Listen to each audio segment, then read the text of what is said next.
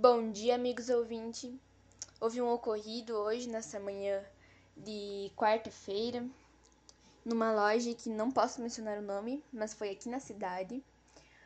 O homem foi comprar um presente para sua mãe e disse que foi muito mal atendido, muita, for muita falta de comportamento do vendedor. Eu, pessoalmente, quando vou nas lojas, gosto muito de ser bem atendida. Se vê como é importante a ética para se relacionar com o cliente, né? A ética é um conjunto de condutas, práticas, valores estabelecidos pela empresa no contato com o consumidor e com o ambiente interno. Já hoje em dia, né, existem o Código de Defesa do Consumidor e alguns órgãos regulares que garantem os direitos e deveres de ambas as partes, da empresa e do consumidor. Por isso, tem que ter muito cuidado, pois sua imagem é a imagem da empresa. O que você fazer pode atingir a empresa. É bom nós mencionarmos algumas dicas aqui para você vendedor, né? Uh, usar a ética aumenta a confiança do consumidor em relação ao produto ou serviço, evita reclamações, multas ou penalidades dos órgãos reguladores, garante a satisfação do cliente diminui as taxas de churn. E o que seria essa taxa de churn? É, é uma métrica que aponta o número de clientes que deixaram de fazer negócios com a empresa em um determinado período de tempo. Aumenta as chances de fidelização e propagação de boas experiências.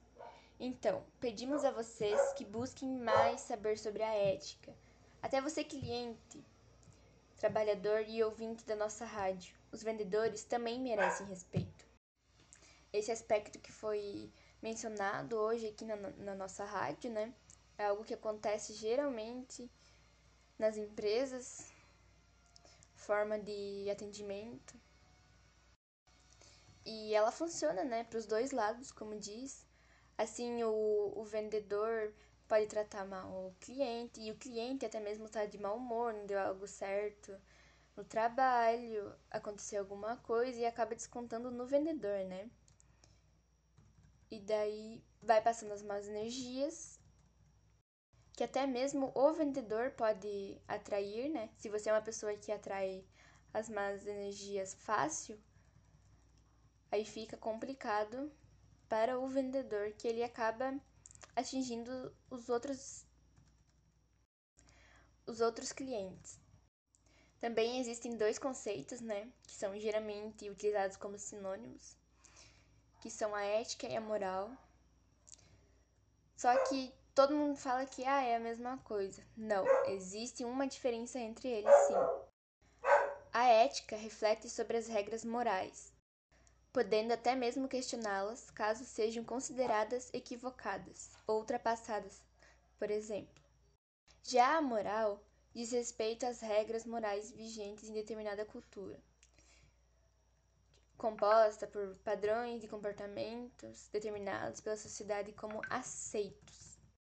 Você, gestor da sua empresa, saiba como agir, dar um feedback para ajudar os colaboradores a se desenvolverem, né? Saber criticar de forma construtiva. Uh, mas na hora, quando for fazer essa crítica, é preciso ter empatia para que não acabe afetando ele, né? Quando um feedback for, for negativo, oriente de que maneira o profissional pode melhorar. Dê dicas para ele, para ele se informar mais, porque você tem mais conhecimento do que ele. Porém, saiba fazer críticas sem levá-las para o lado pessoal. Re reconheça o mérito dos vendedores. Evite fazer fofoca. Valorize e cultive uma conduta ética sempre. Esse é um assunto, né, muito muito bom, bem bem colocado no dia de hoje, que irá servir para todos os ouvintes da nossa rádio tais como vendedores, é, os, o cliente, os trabalhadores. até os gestores, né, que foram mencionados aqui no final. Nós da rádio esperamos ter ajudado vocês nessa, nessa manhã. Espero que não aconteça mais isso na loja, né, para não prejudicar a empresa. E agora vamos tocar o top 10 das músicas top antigas. Então, vamos lá.